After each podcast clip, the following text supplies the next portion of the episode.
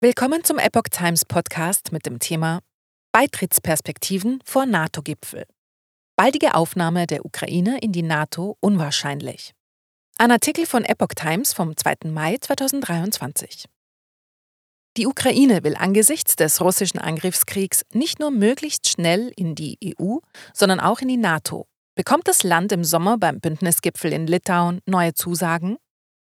Die Hoffnungen der Ukraine auf eine konkretere NATO-Beitrittsperspektive drohen vorerst enttäuscht zu werden. Nach Informationen der deutschen Presseagentur haben zuletzt Bündnismitglieder wie die USA und Deutschland hinter verschlossenen Türen deutlich gemacht, dass sie vorerst keine Zusagen machen wollen, die substanziell über eine vage NATO-Erklärung aus dem Jahr 2008 hinausgehen. Darin hatten die damaligen Staats- und Regierungschefs vereinbart, dass die Ukraine und Georgien der NATO beitreten sollen. Einen konkreten Zeit- oder Fahrplan dafür gab es nicht. Zelensky betont euroatlantische Sicherheit. Der ukrainische Präsident Volodymyr Zelensky hatte die NATO zuletzt aufgefordert, auf ihrem nächsten Gipfel im Juli den Weg zur Aufnahme seines Landes ins westliche Militärbündnis freizumachen. Weder in der Ukraine noch in Europa noch in der NATO würde die Mehrheit der Bevölkerung verstehen, wenn Kiew bei dem Spitzentreffen in Litauen keine wohlverdiente Einladung erhielte, sagte Zelensky nach einem Besuch von NATO-Generalsekretär Jens Stoltenberg in Kiew. Zur Begründung erklärte er, kaum jemand trage derzeit mehr zur euroatlantischen Sicherheit bei als die ukrainischen Soldaten. Sein Land habe daher alles getan, um sicherzustellen, dass dem Antrag aus Kiew stattgegeben werde. Unterstützung bei seinen Forderungen bekommt Zelensky insbesondere von mittel- und osteuropäischen Staaten wie Litauen. Dass sie NATO-Partner wie die USA zu einem Kurswechsel bewegen können, gilt derzeit allerdings als äußerst unwahrscheinlich. Nach Angaben von Diplomaten erklären Gegner einer konkreten Beitrittsperspektive ihre Position damit, dass dieses Ziel derzeit nicht realistisch sei und von der viel wichtigeren Unterstützung für die Ukraine ablenken könnte. Zudem wird das Risiko gesehen, dass neue Zusagen der NATO Russland Argumente für eine noch aggressivere Kriegsführung liefern könnte. Kreml. Beitritt ernste, bedeutende Gefahr für unser Land. Anlässlich des Besuchs von Stoltenberg in Kiew vor zwei Wochen hatte Kreml-Sprecher Dmitri Peskov Aussagen erneuert, nach denen Russland eine mögliche NATO-Mitgliedschaft als Bedrohung sieht. Demnach wäre ein Beitritt eine ernste, bedeutende Gefahr für unser Land, für seine Sicherheit.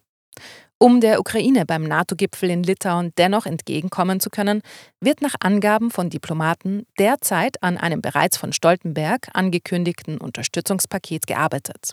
Zudem ist im Gespräch der Ukraine anzubieten, künftig in Form eines NATO-Ukraine-Rates Gespräche über eine noch engere Zusammenarbeit zu führen.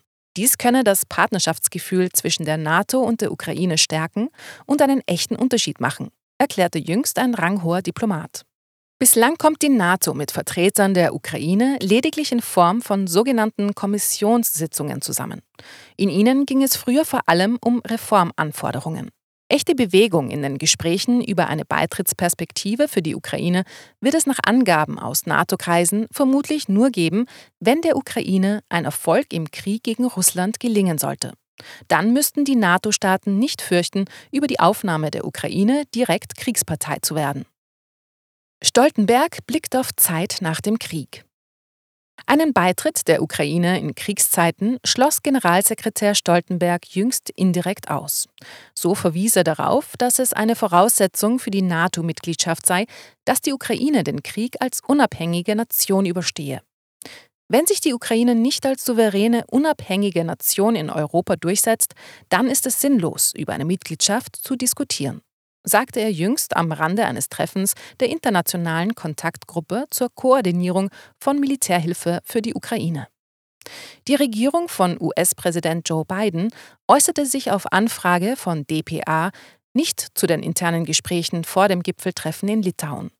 Sie bestätigte allerdings indirekt, dass sie weitere Waffenlieferungen und andere Hilfen für die Ukraine in der derzeitigen Situation für wichtiger hält als Planungen für einen NATO-Beitritt. Wir konzentrieren uns darauf, so schnell wie möglich weitere praktische Unterstützung in die Hände der Ukrainer zu bekommen, sagte eine ranghohe Regierungsvertreterin der DPA. Man prüfe auch, was längerfristig getan werden könne, um die Fähigkeit der Ukraine zur Abwehr und zur Abschreckung von Aggressionen zu stärken. Zum Thema Beitrittsperspektive machte sie lediglich deutlich, dass die USA die NATO-Erklärung aus dem Jahr 2008 nicht in Frage stellen. Es ist nicht die Frage, ob die Ukraine dem Bündnis beitritt, sondern wann, sagte sie.